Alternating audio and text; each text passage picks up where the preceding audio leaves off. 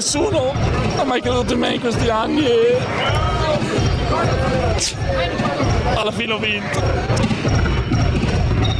Backdoor Podcast, tutto quello che c'è dietro al basket solo su basketissimo.com.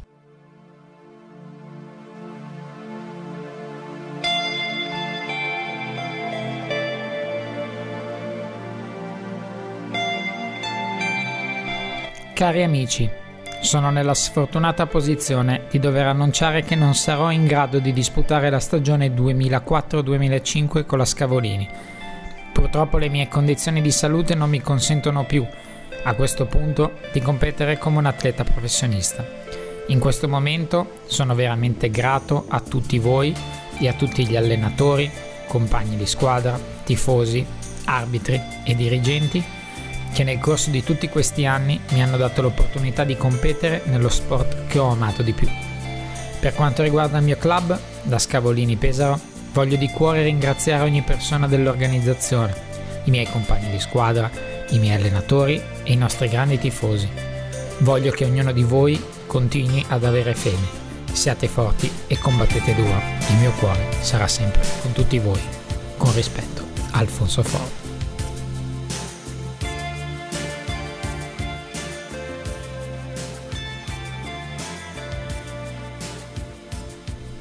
Viene ancora la pelle d'oca a sentire le parole, a leggere le parole, ad ascoltare le parole di Alfonso Ford, in realtà le ultime prima eh, che ci lasciasse e eh, regalasse a tutto il mondo del basket un indelebile ricordo di lui, un uh, ricordo che c'è ancora oggi ed è sempre vivo per un professionista, un campione che ci ha lasciato troppo presto. E noi con la puntata numero 100 di Backdoor Podcast, un risultato importantissimo, un traguardo che mh, forse non avremmo pensato nel giorno in cui è partito questo programma. Eh, vogliamo regalare un ricordo di lui attraverso le parole di alcune persone che lo hanno vissuto da vicino e eh, tramite anche le nostre parole i ricordi di tifosi, di giornalisti, di compagni di squadra. Quindi questa puntata sarà interamente dedicata al ricordo di uh, Alfonso Ford e lo faremo con due ospiti uh, molto molto particolari e molto molto importanti che saranno Giuseppe Nigro e German Scarone. Partiamo dagli ultimi, eh, nella fattispecie German Scarone che sarà il nostro primo ospite di giornata che ci racconterà cosa significa essere stato compagno di Alfonso Ford in due riprese, quindi una fortuna particolare nei soli due anni che ha giocato in Italia. Quindi io do il benvenuto a German Scarone a Backdoor Podcast, ricordo di Alfonso Ford. Benvenuto German. Ah, beh, eh, grazie, grazie della telefonata. Eh, niente, eh, eh, sicuramente con Alfonso eh, ho vissuto, ho avuto l'opportunità e il piacere e l'onore anche di di giocare con lui mh, in due squadre diverse, perché prima lo, mh, ero con lui a Siena quando ero arrivato là eh, e poi l'ho ritrovato a Pesaro dove comunque abbiamo passato un anno bellissimo insieme, quindi una persona intanto squisita eh, e che come tutti sappiamo eh, siamo rimasti tutti molto, molto colpiti da, da, questa notizia anche perché eh, era un ragazzo eh, molto disponibile, umile, infatti mi ricordo bene eh, che aveva saltato sì no, 3-4 allenamenti in tutto l'anno, ecco, sapendo poi alla fine, avendo scoperto poi la sua malattia, quindi eh, per, per, dirti quanto, quanto ci teneva a non far pesare questa cosa qua e quanto si sentisse bene qua in Italia, lì a Pesaro, con, con, con la città di Pesaro, eh, addirittura poteva anche eh, fare un altro anno perché già diceva durante l'anno che comunque voleva finire quell'anno lì, tornare a casa eh, per, andare, per tornare alla sua eh, seconda passione che era la pesca, invece eh, purtroppo non, non, è successo e quindi siamo molto rammaricati tutti. E uh, la cosa che uh, stupisce, sembra quasi incredibile che con una malattia del genere eh, una persona possa giocare, giocare in quel modo, ma proprio essere, la, fare la vita da professionista. Eh, tu che hai vissuto, come dicevi giustamente, due parentesi sue, eh, non c'era mai, sembra quasi impossibile che non si potesse magari capire qualcosa, non c'è mai stata un'avvisaglia, un qualcosa che vi abbia magari semplicemente fatto pensare che qualcosa in lui non andasse, essendo stato un fulmine a ciel sereno per tutti, compagni, assistenti, allenatori, eccetera, eccetera, eh, sembra, oltre al suo grande merito, sembra quasi difficile, quasi impossibile che non sia trapelato sostanzialmente nulla, non tanto come notizie, quanto magari per il suo stato di salute. Come dicevi tu, hai sal- ha saltato pochissimi allenamenti, sembra quasi eh, un superuomo nel senso più positivo del termine.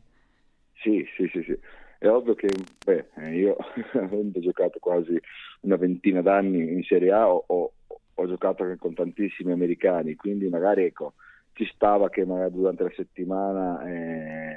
eh, diciamo così, eh, si risparmiassero un pelino in più. Ecco, e quindi si, si pensava ecco, che lo facesse soltanto perché magari ecco, lì a Pesaro, giocando anche l'Eurolega, eh, o, o, partite importanti durante la domenica potesse comunque così eh, arrivare un pelino più stanco rispetto a quanto poteva, poteva fare quindi magari ci stava ecco si chiudeva un occhio sapendo che dopo la fine eh, la domenica rendeva, rendeva, come uno dei migliori giocatori eh, stranieri di tutti i tempi ecco. però si, si, sospettava, cioè si sapeva che magari lui doveva, doveva arrivare qua in ritardo sempre alla preparazione atletica perché doveva tornare a casa, a casa sua a fare ehm, delle visite e ehm, delle cure, ecco. però non si sapeva, cioè, almeno io non avevo mai saputo il, il perché, ecco. eh, non pensavo che fosse una cosa così, così grave, così importante e quindi ancora di più. Eh, stimo, ho stimato sempre Alfonso per, per, la sua qualità umana e il suo impegno e, e volontà, ecco, perché c'è tantissima volontà. Dopo eh, eh, ho saputo che magari una volta prima di una partita ehm, era in camera con, uh, con Elliot eh, ed era svenuto mm-hmm. e poi dopo la fine comunque ha giocato e ha giocato anche una partita buonissima, quindi eh, però magari tutti pensavano che fosse un po' di febbre, un po' di, di stanchezza, ma no, non pensavo che fosse una cosa così, così importante. Ecco. E poi durante l'anno ti dico, eh, era uno che cercava di risparmiarsi, si vedeva, però dopo quando cominciavano le partite a punteggio così e se riuscivi nel caso, per casualità ovvio, eh, fargli eh, un canestro importante a lui o difesa, una difesa importante si riaccendeva e dopo non ce n'era per nessuno, era finita la partita. Ecco. E Era molto lui, competitivo, tra l'altro. Per lui è, una, è, stata una questione di amore, innanzitutto, vabbè, per la vita, perché probabilmente la, l'avergli diagnosticato la leucemia tanto tempo prima e comunque essere riuscito a eh, continuare a fare quello che amava perché secondo me non c'è alternativa, non fai quello che ha fatto lui se non ami la, la, vita in generale, ma è lo sport e il lavoro che fai in seconda battuta. Eh, ovviamente quando si valutano le cose, come dicevi giustamente tu, pensi che uno magari si risparmi, poi vai a fondo e eh, la verità è molto diversa. Secondo te qual è stato il momento in cui proprio magari tu personalmente hai capito che eh, l'amore di Alfonso verso, verso, il gioco era eh, di altissimo livello, cioè quando magari c'è stato un momento, una situazione, una giocata o anche magari qualcosa fuori dal campo che ti ha fatto capire per la prima volta questo è davvero speciale. Ma che è una persona speciale, eh, lo si sa per, per, tantissime cose. Sicuramente era, dico, era molto competitivo, quindi se magari eh, nel primo tempo non aveva giocato secondo il suo livello così, era molto arrabbiato con se stesso prima di tutto con i compagni. Lui non, è, non era uno che se la prendeva con i propri compagni se era magari per un motivo eh, così di, di, di, cattiva percentuale, ecco, però se uno non si impegnava, ecco, lui si arrabbiava tantissimo perché era uno che ci teneva tantissimo a giocare, lo ha dimostrato tantissime volte, eh, giocando eh, al suo massimo, perché adesso bisogna dire, infatti, per quello che aveva. Io mi ricordo anche un aneddoto che dopo parlando con altre persone è venuto fuori anche di, di Bodiroga, quando lui giocava nell'Olympiacos e Bodiroga nel Panathinaikos, che la prima partita che hanno giocato contro, eh, hanno preparato tutta la partita per difenderlo, che quell'anno lì ha finito come, come miglior marcatore di, di, dell'Eurolega e quindi in Pullman raccontavano che aveva giocato contro e lo doppiavano, lo trippicavano così, aveva finito con eh, 26 punti. Quindi la, eh, al ritorno hanno detto vabbè adesso cerchiamo di difendere e limitare tutti gli altri perché intanto con lui non vale. Lui, esatto. E al ritorno alla fine cioè, l'ha lasciato in pace e lui ha fatto 24, ecco, per farti capire che comunque lui aveva un'autonomia purtroppo, ecco perché, eh, e quindi sapeva anche, tra l'altro, eh, essendo anche competitivo sap- e sapendo comunque con cosa giocava in corpo, eh, che aveva un'autonomia tale da, da, da doversi anche risparmiarsi e, e, e, gestire durante le partite. Quindi anche se lo difendevi o non lo difendevi, te sapevi che magari lui ti poteva dare quello e lui non poteva andare oltre, forse per una questione anche fisica e quindi anche se lo difendeva cambiava poco perché era inarrestabile, però se non lo difendevi comunque più di, ecco, di 26-28 punti perché non riusciva più a spingere forse eh, di più, eh, non, non, non, non, si poteva permettere ecco, di fare magari i, i 40-50 punti come aveva fatto nel college, che avevano raccontato anche quando siamo andati al, a casa sua a, a fare l'ultimo saluto.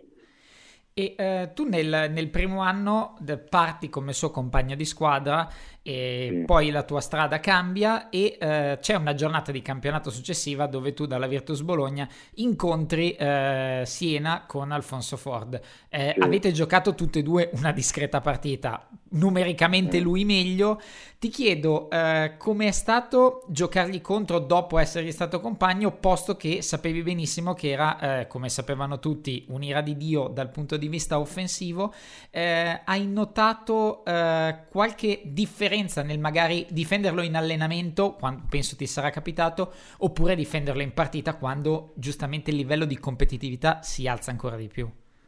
Sì, sì. No, vabbè, conoscendo infatti tutti mi chiedevano com'è che possiamo eh, difenderlo e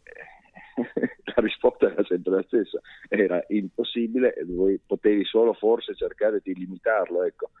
perché era un, un, giocatore che aveva una velocità tale nel primo passo così e poi un arresto così veloce che se dopo alla fine indovinavi, perché era così un grandissimo difensore, poteva magari indovinare le sue due mosse, se indovinavi quelle due, eh, due mosse, lui aveva una terza che era un saltare eh, un metro all'indietro tirando dietro la nuca, quindi era instoppabile, quindi dovevi solo sperare che sbagliasse. Eh, è la cosa importante che avevo detto io, detto, non cerchiamo di provocarlo, ecco, perché se lo provocavi era ancora peggio, quindi magari in caso mai era... Eh, era da, da tenerlo, limitarlo, cercare ecco, di, non, di, non, provocarlo e di eh, farlo stancare, infatti il più, possibile, che dopo alla fine, eh, eh, come ho detto prima, aveva la sua autonomia, ecco, sapevo che dopo magari poteva avere un calo, non sapevo infatti sinceramente che, che il problema fosse altro. Ecco.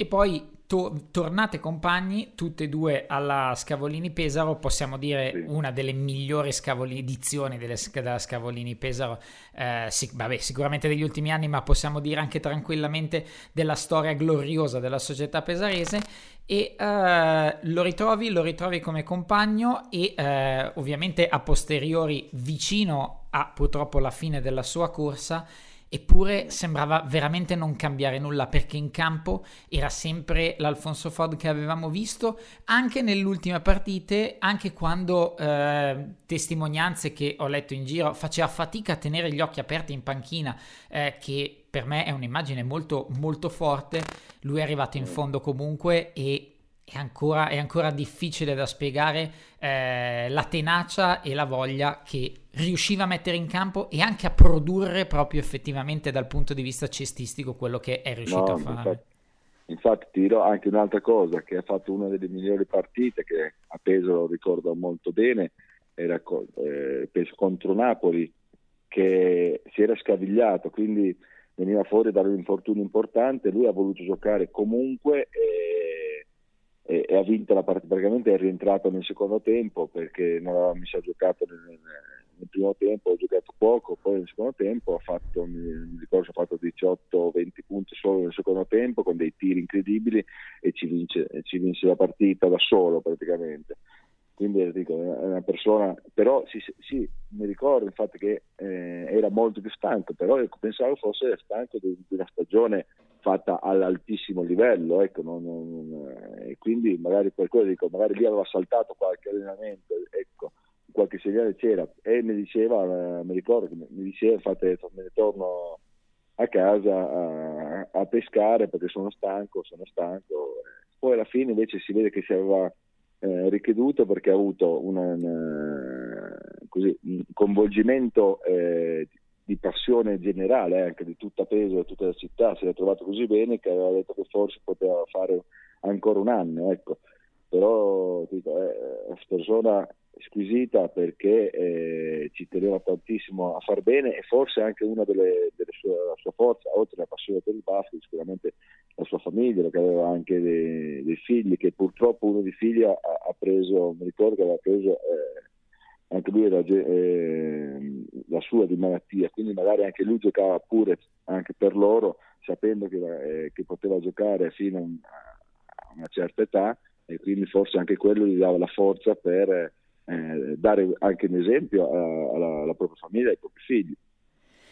E eh, dal punto di vista eh, cestistico, diciamo, abbiamo visto tutto quello che si poteva vedere. Eh, ti chiedo dal punto di vista personale, c'è una bella lettera di un suo amico che eh, aveva scritto e che anche poi è stata pubblicata, eh, dove lui dicesse eh, che Alfonso non era assolutamente interessato ai soldi perché ovviamente una star di quel livello eh, no. poi ovviamente ha anche offerte prestigiose, offerte remunerative e lui sì. aveva detto a me non serve un milione e duecentomila dollari perché le case da dove abito io, la più costosa costa 200.000, non mi interessa. Lui aveva anche detto che avrebbe giocato per Obradovic a molto meno del suo valore di mercato, sarebbe tornato al Peristeri eh, sen- gratuitamente, poi magari si dice non si fa, ma quello è uno statement molto, molto forte e penso che spiegasse molto della personalità fuori dal campo di Alfonso. Sì, sì, sì, dico, una persona, ripeto, squisita, squisita perché eh, mi ricordo che anche io ero nel periodo lì che andavo là anche molto prima, mezz'ora prima, 40 minuti prima in palestra a fare un po' di addominali, a riscaldarmi con gli addominali, avevo la fiscia con gli addominali e lui ogni tanto veniva lì, si metteva di fianco e cominciava a farli anche lui eh, perché gli, ecco, gli piacevano anche queste persone che magari eh,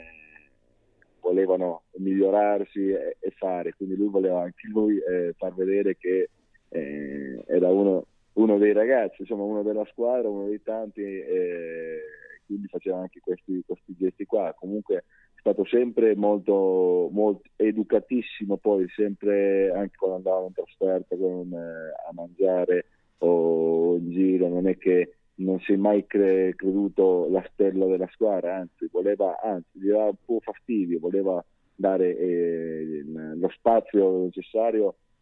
agli altri, soprattutto a quelli più giovani, eh, per dare l'esempio. Quindi questo ti fa capire comunque non, non, non, eh, l'immensità che, che, che, questa persona eh, aveva in sé. Ecco. E eh, se eh, dovessi ricordare un momento a cui tu sei più legato con lui, un suo gesto al di fuori del campo, un momento magari che avete condiviso di una trasferta, di una qualsiasi situazione, quale potresti raccontarci? Beh, dico, sono, come, come, detto prima, anche in trasferta, così quando si andava in giro una persona che, che gli piaceva comunque scherzare, però era mo, molto tranquillo, comunque una, non era un gran chiacchierone, ecco. eh, però erano tutti gesti dolci, ecco, una persona dolce, una persona controllata, eh, addirittura anche su, sul quasi timida, ecco, direi, per, per quanto capito, poteva camminare che a, a Pesaro che lo osannavano tutti era anche come, come se eh, diventasse un po' più diventasse timido ecco. Quindi dico, questo è il mio ricordo in generale non ho un, episodio in particolare ho solo un episodio eh, così, eh, tanti gesti suoi che mi hanno fatto capire comunque che al di là che mi dicono, mi chiedono sempre stato, chi, chi, è stato il giocatore con quale ha, ha, giocato più forte di tutti, ho sempre detto il suo nome. Io ho giocato anche con Tony Cuco, cioè anche da Benetton, però secondo me un giocatore così non, non, non, è difficile da, da vedere e, e, ho avuto infatti la, la fortuna di giocarci insieme per due anni, ecco, quindi eh, la potenza che aveva questa persona qua incredibile in, in campo e anche l'umiltà eh, lo, lo, faceva diventare ancora una, un giocatore eh, speciale. E eh, come ultima cosa, eh, mm. pensi che eh, abbia influito in qualche modo, eh, oppure c'è qualcosa che ti ha lasciato a livello di gioco invece, che tu pensi di, essere, di aver migliorato nel tempo e dire eh, non, non, non necessariamente me l'ha insegnato Alfonso, però è una peculiarità del mio gioco che ho migliorato anche grazie a lui, magari difendendolo, magari attaccando contro di lui o qualcosa di simile? No, la cosa che mi ha permesso lui è che sono diventato praticamente un playmaker migliore. Eh, era troppo facile perché alla fine mi bastava solo fare, chiamare uno schema, cioè che usciva lui dal gioco, bastava solo essere, avere il tempismo giusto, che sapevo già dove andava a finire e quindi andavo, andavo sul sicuro, perdevo meno palloni per, e, e, andavo in sicurezza, cioè le davo la palla a lui e ci pensava lui, capito? Quindi non avevo nessun problema e, e questo mi, ha fatto migliorare perché ero molto più tranquillo, soprattutto eh, giocando partite importanti. Era uno ecco, che ti dava molta, molta serenità, ecco, essendo comunque un ruolo importantissimo quello del playmaker, è una persona che ti dava molta serenità e, e pochissime volte l'ho visto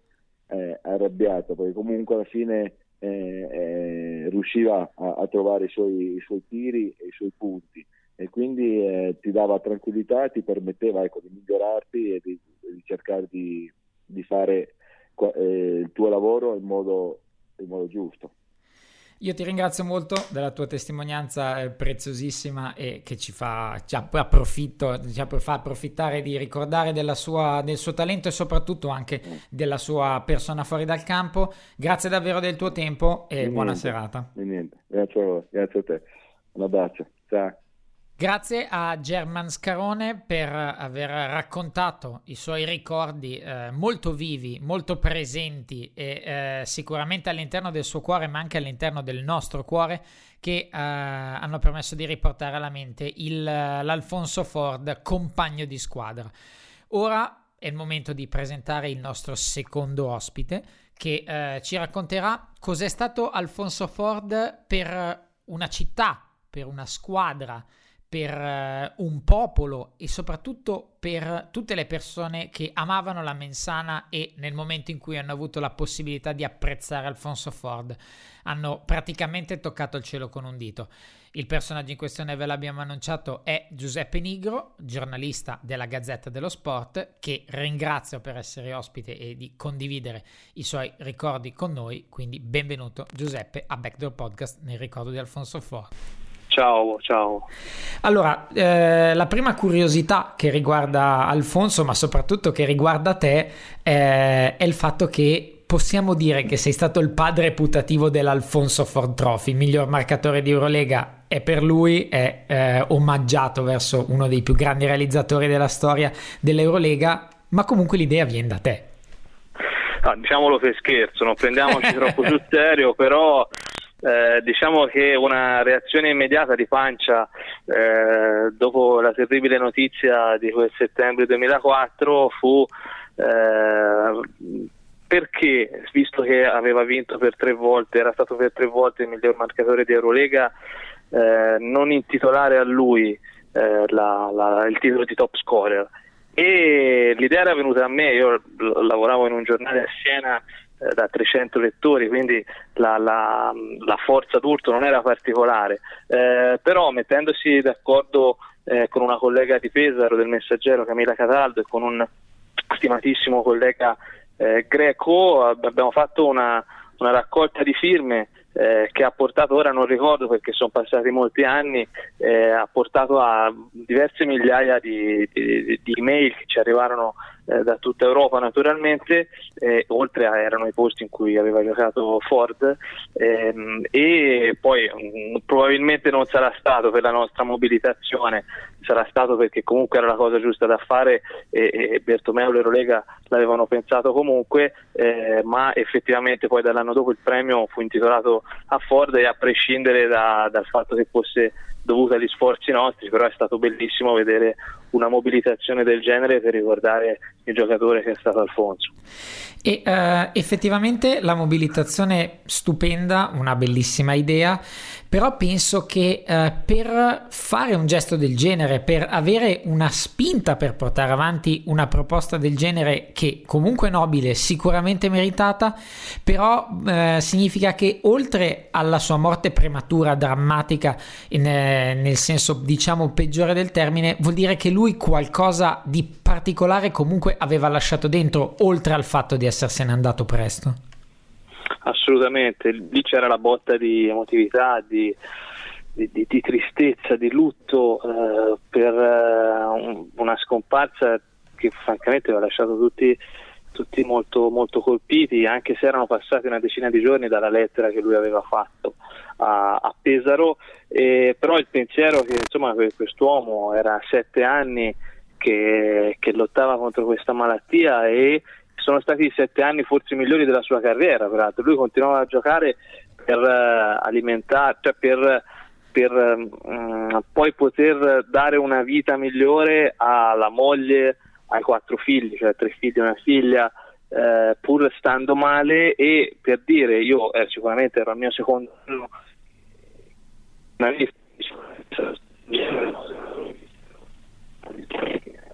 i compagni tante volte lo sapevano, magari lo sapeva solo il dottore della, de, della squadra perché doveva approntare le cure del caso, eh, nessuno si era accorto di niente, eh, anche se poi viene fuori che in effetti si riposava più degli altri, prendeva quelle pasticche, però que- que- sicuramente c'è questo che ti colpisce, poi la magia che, che, che, di, di, cui era capace in campo, eh, insomma è arrivato anche in un momento particolare sicuramente di Pesaro, sicuramente in precedenza dell'Olympiacos, del Peristeri e per quanto mi riguarda è arrivato anche in un momento particolare de, di quello che seguivo io in quel momento che era Siena eh, che con lui eh, protagonista eh, ha fatto un po' è stato il passo intermedio nel, che poi ha portato l'anno dopo Siena a vincere il primo scudetto ma non è tanto una questione di obiettivi raggiunti è una questione della magia che lui portava con sé in campo, è la, la seconda volta che dico magia, ma effettivamente cioè, lo vedevi e, e, ti faceva innamorare per come giocava. Ora non perché eh, la trasmissione è dedicata a lui o perché non c'è più, eh, cioè, veramente eh, quando eh, venne fuori la notizia che Siena aveva preso Alfonso Ford, cioè, era come quando, eh, quanto era? Dieci anni prima Siena era venuto da Rendei in maniera diversa perché era venuto in A2, cioè arriva un giocatore incredibile che si vedeva solo in televisione. Infatti è proprio eh, questo il, il, tono che vorrei dare alla, alla, alla, trasmissione che ho voluto dare e che magari non sempre è semplice di eh, spiegare la grandezza, poi cadere nella retorica è anche molto semplice e fin facile per una persona che non c'è più, che è scomparsa prematuramente, ma che comunque eh, ha segnato eh, emotivamente, eh, ovviamente umanamente eh, l'epoca cestistica e la nostra epoca, perché ad esempio per quanto ti riguarda eh, era relativamente tanto che facevi il giornalista a Siena, come dici, poi siamo un pochino segnati da quello che ci capita anche nelle, nei primi passi che muoviamo, dalla passione per il basket a poi magari farlo diventare un lavoro. Eh, io ricordo mi sono avvicinato al basket per Allen Iverson, ma perché ci sono delle personalità, dei giocatori che vanno anche oltre il campo, che sono in grado di farti amare la pallacanestro per quello che è e semplicemente per quello che fanno. E al Alfonso, tornando a dire senza cadere in retorica, era qualcosa di questa fatta, cioè roba veramente rarefatta che solo i grandissimi possono trasmettere. Sì, anche probabilmente, sai, la, mm, il suo modo di essere in campo, cioè tu lo vedevi, aveva queste spalle giganti, era 100 kg pur essendo 1,90 m, saltava altissimo, saltava in verticale come questi, sai, questi elicotteri che si alzano in verticale, non, non questi aerei che invece di, di, decollare si alzano in verticale. Lui faceva lo stesso, si alzava in verticale, aveva questi, questi tiri in sospensione che cui stava per aria, non voglio fare paragoni, ma stava per aria tantissimo. Eh, lo vedevi con queste, come dicevo, spalle enormi, questo fisico gigantesco e con un'agilità che non, non ce l'avresti mai fatto e col primo passo che batteva tutti, con, cioè, infatti uno contro uno eh, obiettivamente era immarcabile, c'è stato miglior marcatore eh, dell'Eurolega per tre anni anche per questo motivo, ma non miglior marcatore eh, in un posto qualsiasi, cioè nell'Eurolega dei nostri padri. E non lo so, è anche, mh, mm, eh, sai, eh, io ho avuto anche la fortuna di, eh, esce fuori la notizia che Siena eh, ingaggia, ingaggia, Ford e allora mh, mm, sai, mi organizzo, chiamo la gente, cerco di capire se si riesce a fare un'intervista. E, e allora lo, lo, contatto, lui era in Mississippi, eh, nel, nel, suo Mississippi che faceva eh, il, il, suo periodo estivo di vacanza ed era a pesca perché era un appassionato pescatore. E sai, con questo vocione che aveva lui e, e, che ti raccontava le cose non era neanche poi facilissimo da capire, eh, poi per telefono, eh, ma insomma grazie anche a quella a, quella, a quell'intermediazione da parte di Nick Lozzos eh, fu, fu, possibile anche conoscerne da subito l'umanità che però, eh, come abbiamo detto, nessuno eh, in quel momento immaginava che nascondesse anche molto altro. Eh, e poi obiettivamente è stato un giocatore che, che ha portato uno dei primi lampi eh, di una storia di basket che, che, è stata poi importante. Cioè, eh, Siena la semifinale scudetto non l'aveva mai fatta, eh, l'ha fatta quell'anno con lui per la prima volta. Pareva un risultato di basso livello per il roster che era stato costruito, ma fu la stessa squadra che è arrivata terza in Eurolega eh, e era al debutto in Eurolega. È vero che per il debutto in Eurolega si attrezzò prendendo l'MVP dell'Eurolega precedente, Turcian, il miglior realizzatore che era appunto Forte, quindi non era una debuttante qualsiasi, ma eh, anche oggi una debuttante in Eurolega che arriva là. E per Alfonso fu anche il punto più alto della sua eh, in cui è arrivato in Eurolega. Poi c'è stata anche quella semifinale con la Benetton Treviso che magari merita di essere raccontata a parte anche quella. Però eh, sai poi a Siena sono successe tante altre cose dopo cestisticamente. Eh, ma dimenticare quell'anno là con, con Ataman in panchina e soprattutto con Ford in campo era, è stato un film a modo suo. E uh, di tutte le uh, capacità che tu hai elencato e che sono sacrosante, ce le, ce le ha raccontate anche German uh, precedentemente, avendolo visto, vissuto in allenamento, in partita, vedendo uh, quindi da vicino momenti buoni e momenti negativi, la capacità di reagire. Io ho impresso un'azione che paradossalmente non lo vede tirare a canestro. Io mi ricordo un rimbalzo che prese ad altezze siderali e senza scendere aprì il contropiede tutto campo per far fare il canestro. Ora non ricordo a chi, ma io ho quel fotogramma impresso di lui che eh, veramente mi riesce difficile ancora oggi spiegare con i fisici, con gli atleti che ci sono. Eh, quello fu un gesto di, eh, di grazia, di potenza, di forza, di elevazione che racconta, per me racconta più di ogni altra cosa dell'Alfonso Ford che c'era in campo e ha fatto sempre cose mirabili. Non so perché ed è un paradosso che il mio ricordo sia qualcosa che non lo leghi ai punti, non lo leghi all'elevazione, non lo leghi al tiro, perché significa è, che proprio trascendeva. lo stesso mio. Eh, scusami se, ti no, interrompo, no, ma è esattamente il mio stesso ricordo. E, quell'azione fu contro il Panathinaikos e tra l'altro fu eh, la seconda partita direi della top 16 che vide Siena vincere, eh, ai tempi a Top 16 erano sei partite, quattro, un girone da quattro squadre, sei partite, la, la, vincitrice di ogni gironcino andava alla Final Four. Siena vinse le prime quattro partite e poi perse le ultime due gestendo la differenza canestri contro la Fortitude e contro il Panathinaikos. All'andata col Panathinaikos era la seconda giornata di Top 16 ed era il Panathinaikos c'era Lakovic, McDonald, Kutluai, Fozis, Daryl Middleton e un bel Panathinaikos. Contro que- quella squadra là seconda, seconda partita Siena vince eh, e, e nei momenti decisivi della partita si alza come dicevi te eh, per prendere un rimbalzo alle altezze che dicevi e lancia in contropiede Cachiuzzis mandandolo naturalmente a segnare ma non lancia in contropiede che, che butta il pallone a caso cioè lo, lo mette veramente a canestro. E, ed è un, un cioè, ti dico che confrontandomi anche con tante altre persone, non è il ricordo solo tuo, ma, ma sono in tanti che, che hanno quell'immagine là nella retina, oltre a tutte quelle che dicevo prima, ma questa eh, dette proprio il segno di, di un giocatore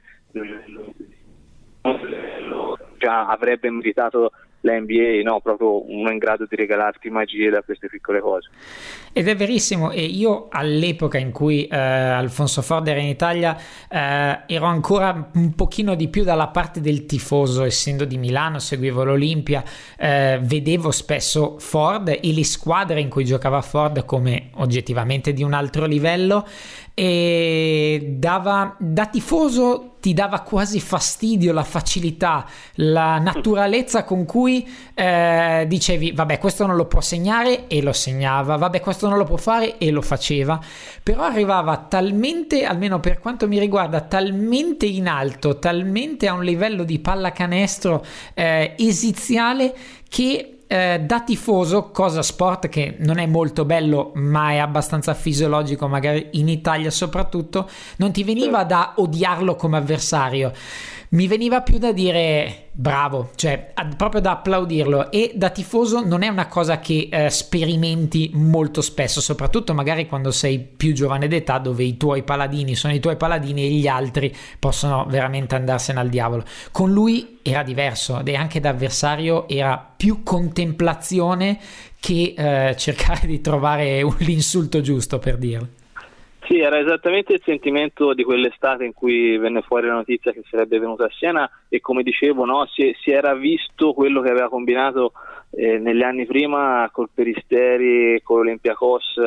eh, che era stato il miglior realizzatore dell'Eurolega, eh, perché sarà un che magari erano gli anni in cui non c'era l'ambizione ma c'era il desiderio di affacciarsi in una realtà nuova e quindi era era bellissimo tutto quello che succedeva e vedere arrivare un protagonista era, era incredibile. Eh, però era anche quello che dici te, cioè la, la, e, e, credo che questo l'abbia lasciato anche, io non ricordo particolari, insomma le vedevo spesso anche fuori le partite di quegli anni là, eh, in casa in trasferta e non ricordo particolari episodi nei suoi confronti, eh, in una cultura nostra in cui invece può succedere che il miglior giocatore della squadra avversaria sia particolarmente bersagliato. E per, tu mi dicevi dalla prospettiva Olimpia Milano, e in effetti quell'anno lì lui eh, di quattro mi sembra partite oltre 30 punti che fece, due li fece una all'andata e una al ritorno contro Milano, quindi sicuramente il ricordo credo sia molto vivido di quelle prestazioni. Assolutamente e nonostante tutto, eh, vabbè ovviamente poi il tempo fa cambiare le prospettive, però eh, ricordo anche in quei momenti era qualcosa veramente di super partes e ehm, pre- veramente trascendeva dal concetto di basket ed è proprio per questo che eh, ho anche voluto fare questa puntata e farmi raccontare, perché eh, alla fine gli ospiti sono importanti per quello, farmi raccontare com'era Alfonso da vicino e ti chiedo, visto che eh, per un anno l'hai vissuto, eh, qual è stato il tuo miglior momento, il tuo highlight che potrebbe essere tranquillamente fuori dal campo o anche tranquillamente la prima intervista che hai avuto con lui, se dovessi mm, scegliere un momento oltre al rimbalzo di cui abbiamo già parlato.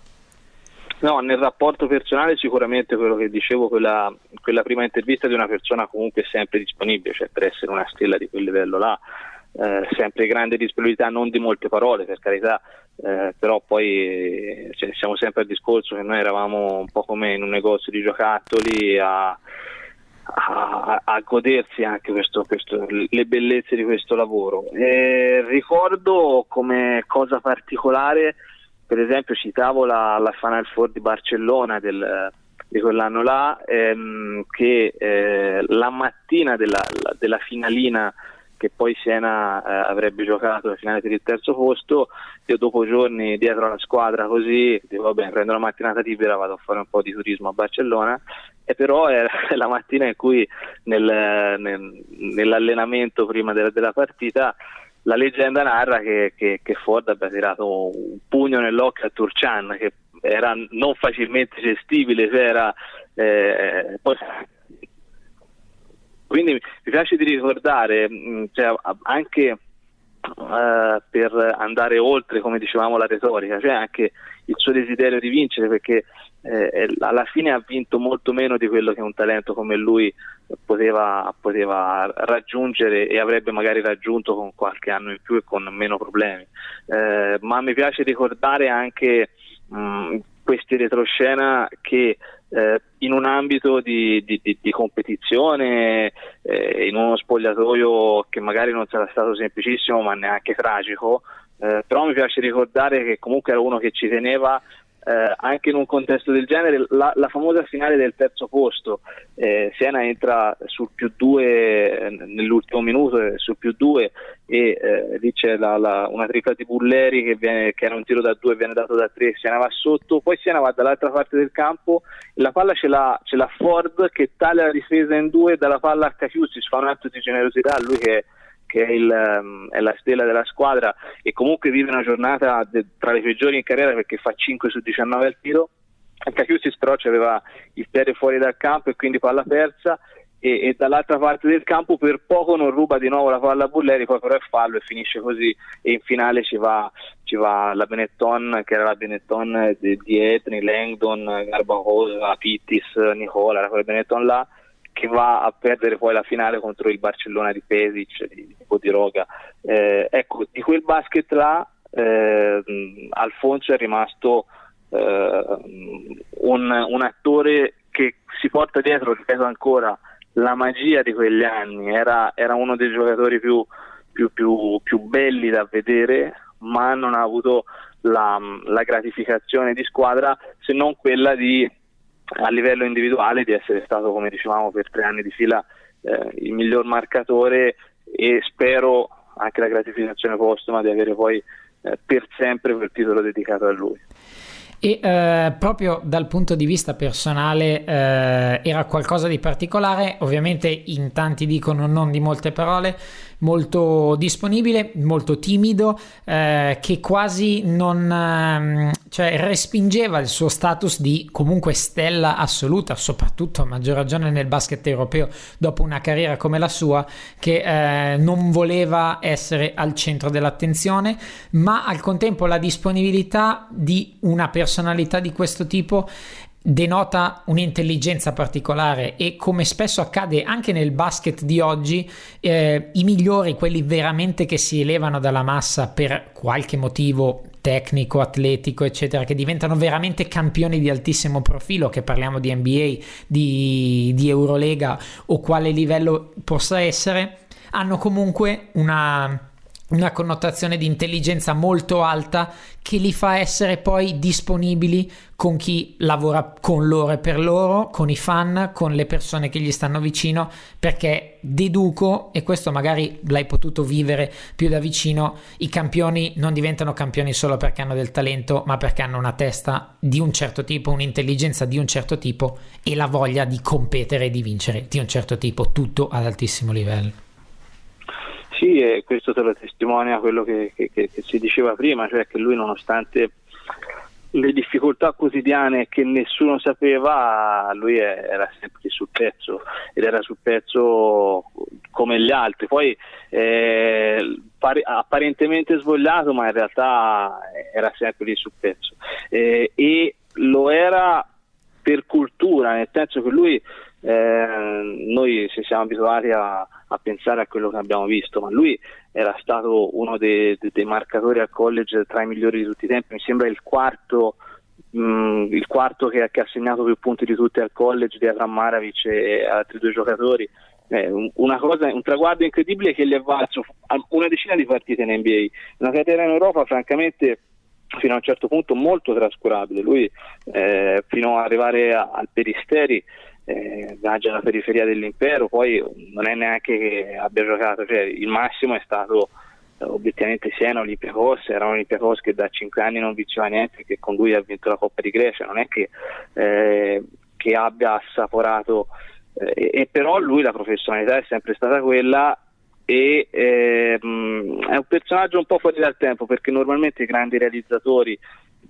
hanno qualche problema, qualche bug, qualche motivo per cui non stanno bene con i compagni, allora raramente arrivano nelle grandi squadre. e lui invece eh, era, non, non, era un leader trascinante eh, a livello vocale, a livello di emotività, ma sicuramente non era neanche un, una mela marcia dello spogliatoio eh, ed era, come hai detto te, cioè un lavoratore silenzioso, un, eh, al di là poi proprio l'esempio quotidiano e la disponibilità quotidiana. E come ultima cosa, ti chiedo quello che probabilmente si sono chiesti tutti eh, tutt'oggi senza avere una risposta. Eh, anche, anche, io da tifoso me lo sono chiesto, da tifoso della pallacanestro, indipendentemente da quello che sì. poteva essere la fede. Eh, quando abbiamo appreso la notizia, quando hai appreso la notizia, eh, perlomeno io, e ti chiedo se è capitato anche a te, dire ma come abbiamo fatto a non accorgerci di questa cosa? Com'è possibile che lui facesse quelle cose e noi non siamo neanche stati in grado di avere il ragionevole dubbio di una cosa così? Cioè sembra talmente fuori dal mondo che però è successo. Assolutamente, no, non, non aggiungo altro perché è esattamente la sensazione di smarrimento che probabilmente dicevo prima, cioè lì la botta emotiva è stata sì la perdita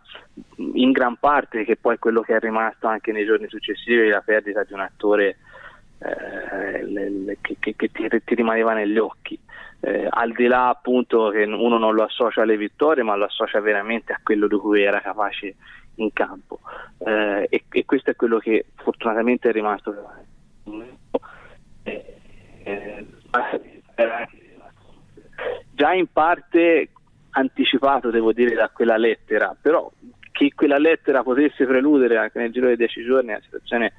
eh, precipitava così tanto, già inizio estate lui eh, aveva un po' titubato se restare o meno a Pesaro, eh, che, che, che, naturalmente lo voleva tenere perché grazie a lui era tornata in Eurolega, eh, però addirittura immaginare questo eh, ha lasciato spiazzati tutti e se quello che ti resta è appunto, lo dico per l'ennesima volta, la magia di cui era capace, eh, questa seconda valutazione, o che anzi era stata la più immediata, è rimasta poi nel rivalutare, cioè nel rileggere a ritroso tutta la sua carriera, tutte le singole giocate, tutti i vari momenti della quotidianità che uno mm, sottovaluta, cioè non, non, ci vede niente di speciale, invece lui cose speciali le faceva tutti i giorni. Quindi, ed è vero anche perché le, i giudizi che si sono poi sprecati nel momento in cui lui ha detto mm, non so se rifirma con Pesaro, ci penso, vediamo, riedito un pochino il contratto, erano come dire ah traditore, ah questa dovresti, dovresti rifirmare e poi ovviamente nel giro di pochissimo tempo ti mettono davanti la verità e vengono rivalutate in modo completamente diverso. Noi siamo anche dei fenomeni a valutare, a bollare le cose molto velocemente senza saperne retroscena, siamo anche degli artisti in questo, eh, però così è veramente tanto. E rivalutarlo tornando indietro, come dicevi tu a ritroso, eh, mette perlomeno le cose nella giusta dimensione e la dimensione di Alfonso era veramente altissima. Io ti ringrazio davvero tantissimo del tuo, del tuo racconto e del tuo vissuto con Alfonso, sperando di aver fatto un minimo di bene alla comunità della pallacanestro con questo ricordo. Ti ringrazio molto e alla prossima. Volentieri, ricordiamolo sempre. Grazie anche a Giuseppe Nigro, giornalista della Gazzetta dello Sport e eh, che ha seguito Alfonso Ford nei suoi primi passi italiani che coincidevano praticamente con i suoi primi passi da giornalista. Anche per lui i ricordi sono molto vivi, molto precisi, molto scanditi e ancora oggi eh, il termine magia che eh, lui ha utilizzato diverse volte ricopre ancora il ricordo di eh, Alfonso Ford. Abbiamo terminato questo viaggio nel tempo eh, in un misto tra la felicità di ricordare un campione e eh, la tristezza nel pensare che non c'è più e pensare che eh, non ha potuto regalarci tanti anni di, di suo basket e di sua personalità oltre a quelli che ci ha lasciato. Ora mandiamo in archivio il capitolo ringraziando ovviamente ancora i nostri ospiti e eh, apriamo una, una chiosa finale più lieve eh, sapete bene che c'è stato il Martin Luther King Day, o perlomeno Night, in cui c'è stato il contest di eh, telecronache al Mind Gap in via Curtatone 5 e in collaborazione con Racker Park Basketball Store, che sono i nostri partner ormai da eh, tanto tempo. Mind the Gap e Racker Park hanno messo in palio i loro premi, il Racker Park Basketball Store, il pallone griffato James Harden dell'Adidas e il Mind the Gap, eh, due buoni hamburger, patatine e birra da consumare subito nel loro locale. I vincitori sono stati inaspettatamente, ma con grandissimo merito, probabilmente i ragazzi con meno esperienza. C'erano tanti addetti ai lavori, tanti ragazzi che seguono il basket da tanti anni e si sono cimentati, ma i vincitori sono stati per brillantezza, per uh, spensieratezza anche della cronaca unita a una competenza e una certa dose di eh, passione e come si dice in questi casi di disease per la pallacanestro, sono stati gli ultimi ragazzi che hanno commentato il quarto periodo di Atlanta Hawks contro San Antonio Spurs e noi abbiamo uno di questi due ai nostri microfoni per una piccola intervista. Benvenuto a Marco Buccheri a Backdoor Podcast. Ciao a tutti ragazzi di Backdoor, ciao, ciao. Allora, eh, beh, è stata una serata divertente. Innanzitutto ti chiedo com'è stata l'esperienza di commentare una partita NBA veramente fatta e finita. Eravate tranquillo e buffa? È stata, ti ringrazio, ti ringrazio perché sono i miei due massimi esempi di telecronaca sportiva. No, è stato veramente, veramente piacevole, bellissimo. Per quanto mi riguarda poi un sogno da sempre, è una delle, di quelle cose che avrei voluto fare e vi ringrazio per la possibilità, ci siamo veramente divertiti e spero di ripeterla tra l'altro. Sicuramente sarà una, una possibilità, eh, visto il successo è stato decisamente divertente. Eh, innanzitutto, eh, come, come, vi siete assortiti come coppia? Cioè, eh, sei stato tu sempre la voce, la prima voce, ma anche la spalla direi che ha fatto il suo bel lavoro. Eh, sì, sì, no, guarda, noi siamo due, giochiamo a basket insieme a livello di street, quindi siamo due grandi appassionati, io sono un po' più loquace, quindi ho detto dai prendo io in mano il timone e tu mi vieni dietro. È stata molto improvvisata, ti dico, però eh, ha avuto un bel impatto e siamo stati soddisfatti anche noi, è stato veramente divertente. Decisamente, e eh, eravate anche eh, probabilmente l'unica coppia da non addetti ai lavori, diciamo che non fossero giornalisti o comunque che seguono il basket da, da tanti anni da vicino, magari sul campo scrivendo, e eh, forse proprio per quello avete inserito eh, quel quid in non meno professionale, ma magari più frizzante unito a una competenza perché so da amici che vi siete preparati piuttosto bene. Esatto, è vero, è vero, no, ha avuto molto, forse per quello avete conosciuto anche a noi in questa vittoria perché abbiamo messo quel non so che di, come posso dire, più, più diretto, più, più per mettiamola così, e ci abbiamo provato, abbiamo provato a fare anche un po' i tecnici, poi i ragazzi che hanno fatto le cronache prima di noi, erano più preparati e infatti sono stati anche dei esempi e ci hanno aiutato. Eh. Siamo stati fortunati a fare il quarto quarto, l'ultimo periodo, così ci siamo un attimo mentalmente, siamo stati più pronti, però dai, eh, ce l'abbiamo messa tutta e la prossima volta posso dire che potremo arrivare più preparati e fare ancora più bella figura, se possibile. Beh, ormai ave, dovete alzare l'asticella. Diciamo che dopo la vittoria non c'è niente, però esatto. magari la competizione potrebbe alzarsi, potreste veramente dimostrare, dimostrare ancora di più. Eh, ti chiedo esatto. co- cosa vi ha convinto a, a, partecipare a questo contest innanzitutto, oltre al fatto che avevi detto era uno dei tuoi sogni nel cassetti, cosa vi ha portato a, a, a partecipare e a mettervi comunque in gioco perché diciamo che sì, è bello dirlo, ma poi farlo eh, significa avere anche un pochino di coraggio. È vero, è vero, no, guarda, per, per, quanto mi riguarda non ho avuto dubbi, io una di quelle cose qui veramente mi, mi, piace lanciarmi e non ho avuto dubbi. Convincere Mattia è stato facile perché anche lui è un grande amante, ho detto guarda abbiamo questa occasione, andiamo, divertiamoci, commentiamo, abbiamo avuto anche la fortuna di commentare gli Spurs che sono una, squadra storica e siamo stati veramente fortunati, veramente bellissimo, bellissimo. E eh, come ultima cosa ti chiedo, nel caso dovessimo fare una nuova backdoor, uh, un nuovo contest di commento, esprimi un desiderio, visto che magari da vincitore pos- potremo anche esaudirti se, se vorrete, eh, qual, scu- quale sarebbe eventualmente una squadra e magari l'incontro che vi piacerebbe commentare?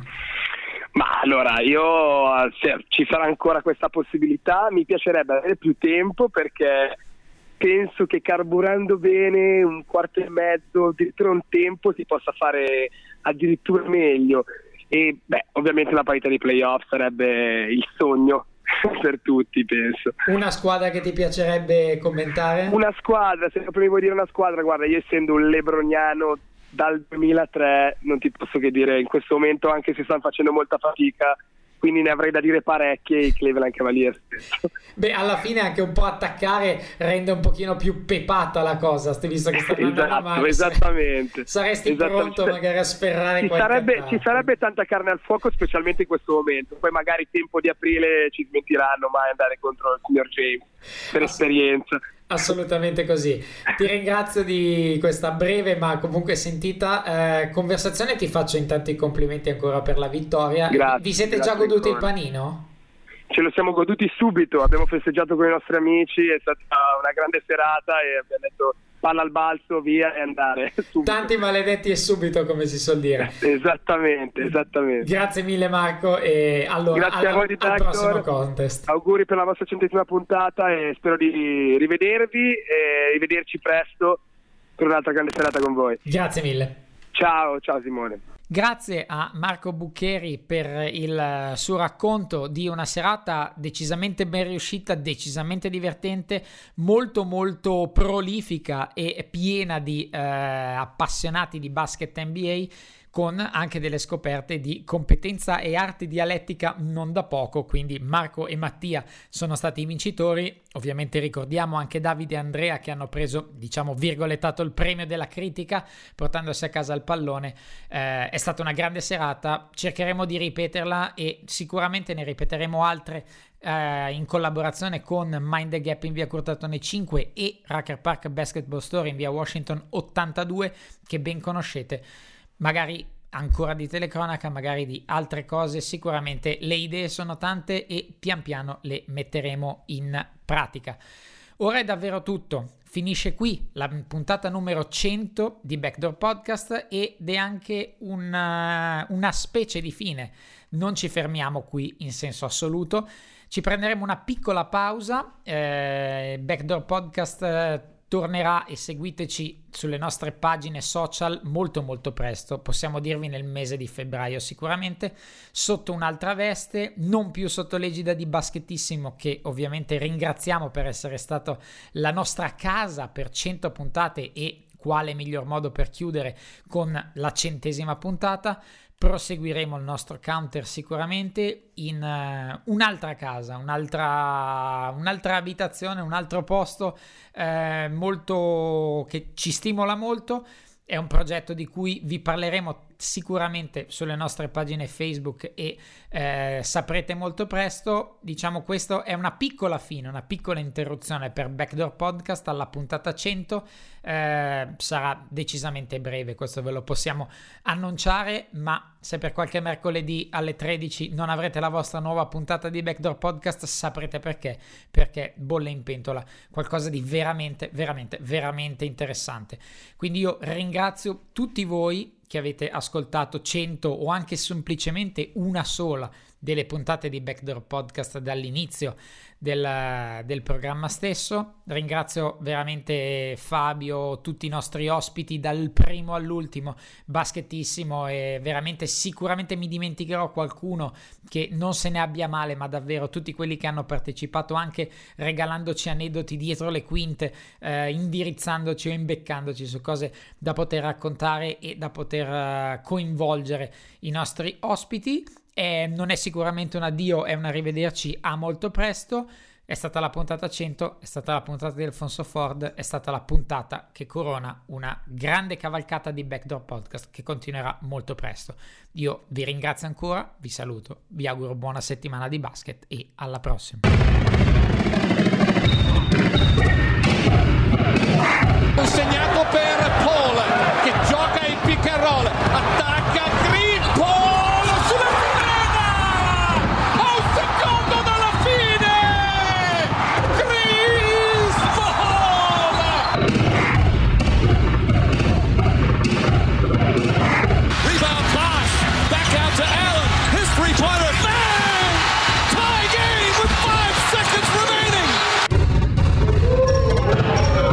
Nessuno, nessuno ha mai creduto in me in questi anni e alla fine ho vinto. Backdoor Podcast, tutto quello che c'è dietro al basket solo su basketissimo.com.